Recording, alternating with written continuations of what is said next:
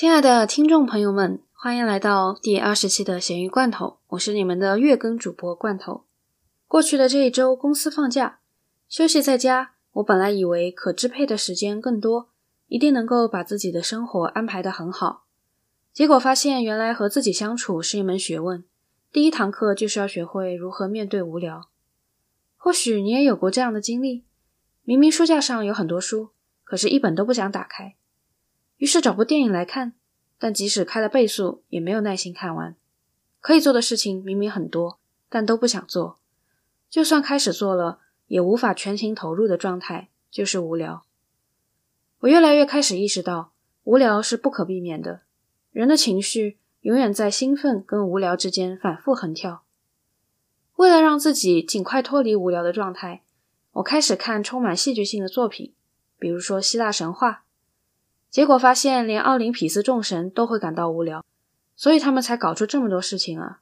说到底都是闲的。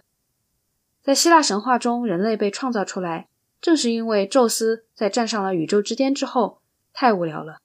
除此之外，也终于有时间开始看长篇小说，比如说托马斯曼的《魔山》，其中有句话是这样说的：“上帝创造了人，是为了通过他拥有感情，就像零也是一个数字。”无聊也是一种感情，不过相比起大喜大悲，它明显没有得到什么讨论度。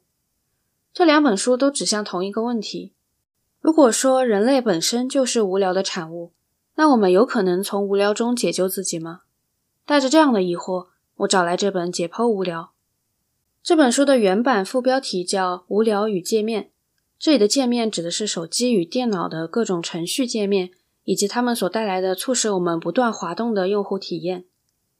作者 Mark Kingwell 是位加拿大哲学系教授，他认为现代科技创造的各种界面把我们困在了无聊的监狱里，无法自拔。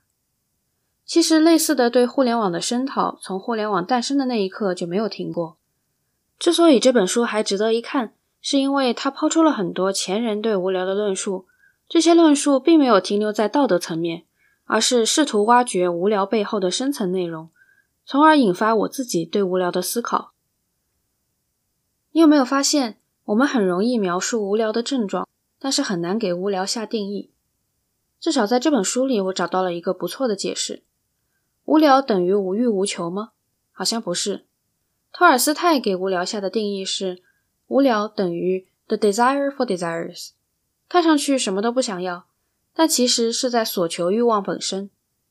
无聊甚至比上瘾还要可怕。至少上瘾的人知道自己想要什么，无聊的人非但想要的得不到满足，甚至连所求是什么都还没有想好。还有什么比这样更消磨人的呢？所以，监狱中最重的惩罚不是让犯人干活干到精疲力尽，而是关禁闭，什么都不做。想做却什么都不做的焦虑，足以把人逼疯。更糟糕的是，无聊仿佛是一种难以启齿的疾病，但由于没有解药，我们很少和别人抱怨。我已经很久没有听到有人跟我说：“我觉得好无聊。”上一次可能还是初中吧。我自己也很久没有跟别人这样抱怨过了。这是因为，如果和别人说自己感到无聊，就好像是在告诉别人：“我是一个无趣的人，我不知道如何过好自己的生活。”于是。虽然几乎所有人都会感到无聊，大家却一直保持沉默，只能继续独自忍受这高频率的病症，直到变成不治之症。那既然是病，就会有副作用。无聊最大的副作用就是让人开始消费自己。疫情在家期间点了不少外卖，我的一位朋友跟我说，点外卖只有在下单的那一会儿才最开心。他说的好有道理。为什么会这样？用评论家 Nicholas Carr 的话来说，我们所消费的正是自己的消费行为本身。也就是说，我的愉悦并不来自于拿到手的商品，更多的是来自于消费的那个过程。仅仅是和界面互动就让我得到满足了。这也是为什么消费带来的快乐如此的短暂。在消费别人制造出来的产品的同时，我也在消费自己。我用自己的时间比价、看测评、找折扣码。这也是一种额外的消费行为。类似的例子还有通宵看剧，或者一整天看没有营养的书。这些行为就像是精神上的暴饮暴食，在对自己的人生感到无力的日子里，这样挥霍自己，至少还能够拥有一种掌控了生活的错觉。不过，错觉既然是错觉，那效用也非常有限。无聊导致消费自己，消费完了发现依然在无聊的谷底挣扎呀。即使你躺平了，决定和无聊和平共处了，外界却不一定答应。他们会对安于无聊的状态指指点点。就好像刚才提到的小说《魔山》中的男主角汉斯，在最该奋斗的年纪，选择放弃工作，待在山上的疗养院里过与世隔绝的生活，并享受这种无聊的状态。我在看的时候就非常不认同他这种虚度光阴的生活方式。虽然他所生活的那个年代还没有智能手机等各种界面带来的困扰，但是即使是这样，无聊本身也已经让他受到了很多苛责。所以，即使你本人甘于无聊，但如果被外界看到你无聊的状态，也要准备好接受道德上的责难。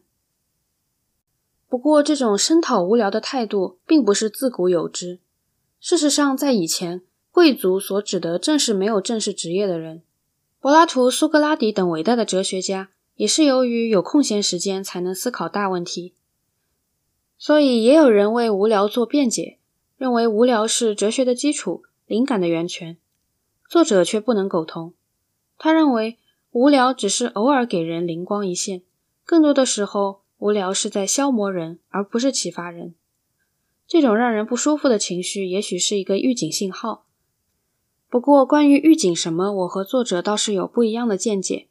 他认为，这个预警信号是为了防止人陷入过度的自我关注，也就是过于宠溺自己。不过，我倒认为。无聊所发出的预警信号是希望我们更多的关注自己。只有了解自己，才能够更优化日常的流程，减少无聊发作的次数。所以我想到的第一个解决方法是给自己减少需要做选择的机会。选择困难基本上是人类的通病，每做一次选择就消耗一点精力。现代人对于高效率的病态追求，反而导致了低效。那些犹豫不决的时间会放大人的无聊感，因为什么都不做最花费时间。这就是为什么蛮多科技公司的创始人始终就穿同一款的 T 恤，因为他们需要把精力放在真正重要的抉择上。日常生活中买哪一款产品，容错率是很高的。由于有了工业化，就算选错了又能怎样？它的质量也就是很好和不错之间的差别。就算真的不合适，换一个就是了。相比之下，还是节省下来的时间更宝贵。除了物质生活上的选择，精神生活上的选择也同样重要。在内容的输入上，不用贪多，甚至可以苛刻一点，精挑细选。如果现在告诉你有这样一家餐厅，它的菜式琳琅满目，世界各地的都有，都是新鲜出炉的，而且取之不尽，用之不竭，吃完了马上就会有新的，你会不会觉得其中必有蹊跷？延伸一下，如果这里的食物指的不是现实中吃到嘴里的，而是精神世界的摄入，其实也是一样的道理。现在的互联网就像宫崎骏动画里描绘的那样，看上去是免费又丰盛的美食，但如果不假思索的吃下去，却会变成猪。过去几十年，拥有了互联网，人类生产的内容比几千年加起来的还多。但如果参考几个世纪以前的推荐书目，跟今天的推荐书目，也没有什么区别，也就是说，多出来的这些内容大部分都是噪音。做个比喻，噪音是海，信息是河，知识是清泉。找到清泉，然后只取一瓢饮，要远胜过在海上漫无目的的寻找。所以我今年开始做的一件事情就是数字极简。我把油管跟 B 站上大部分订阅的视频博主都取关了。取关的那些，不是说我不再喜欢。而是说，我不需要每一个视频每次更新都时刻关注。我依然有一张 Excel 表格记录我喜欢的博主。当我感到无聊的时候，我希望自己是主动的去这张表格里寻找内容，而不是被首页上的推送内容淹没。之前的两个建议是做减法，接下来我们可以做一下加法。这段时间有一个新的感悟，就是要分清楚无聊的种类，是真的这件事情让你无聊，还是说？因为它超出了你的鉴赏力而让你感到无聊。譬如说艺术，我一直对学打鼓的人不太理解，不像其他有旋律的乐器，单靠自己就能够有千变万化。古典好像必须要跟别的乐器结合，才能够完整的演绎作品，更多的时候是陪衬的角色。所以我一直对打击乐有点欣赏不起来。直到今年看了一档韩国音乐综艺，叫《超级乐队》，我才发现鼓手在乐队选人的环节总是很抢手。之后再去听歌，就会听到以前没有注意到的古典部分，这才发现原来打击乐那么的重要，是注入灵魂的乐器。所以说。很多时候，我们感到无聊，并不是因为这件事情本身无趣，而是因为我们这个人无趣啊！还能怎么办？提高鉴赏力呗。所以说，鉴赏力或许并不是为了让我们在人前光鲜，而是在独处的时候可以抵御无聊的侵袭。如果说刚刚说的这一点让你感到有一点心塞的话，不用担心，因为我接下来要说的是这本书给我的最后一个启示，那就是认识到。无法抵抗无聊，并不单单是个体的错。在《智能陷阱》这部纪录片里有提到，像脸书这样的互联网公司，把一群聪明人聚在一起，他们工作的内容只有一个，就是得到你的注意力。个体是难以和这样的机构抗衡的，更何况还有那种人人都在用，我也不得不用的社会压力。意识到这一点，我反而看开了。之前对手机上瘾，还会觉得是自己的意志力薄弱。现在反倒不会苛求自己，道理我都懂，但是我做不到。这是因为想要对抗无聊，光靠理性是不够的，也要多借助外部的力量。随着越来越多的人意识到互联网的弊端，未来也会有更多这方面的讨论。我希望这期节目是一个开始，能够有更多抵御无聊的讨论。所以这一期的问题是：你在感到无聊的时候都会做些什么？有没有什么好方法？能够分享。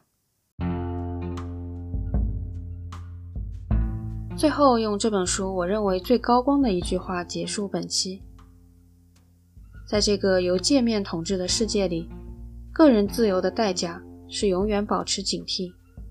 没什么本就如此，而是需要我们自己创造。没有什么是不可避免的，除非我们逆来顺受。感谢大家，我们下一期再见。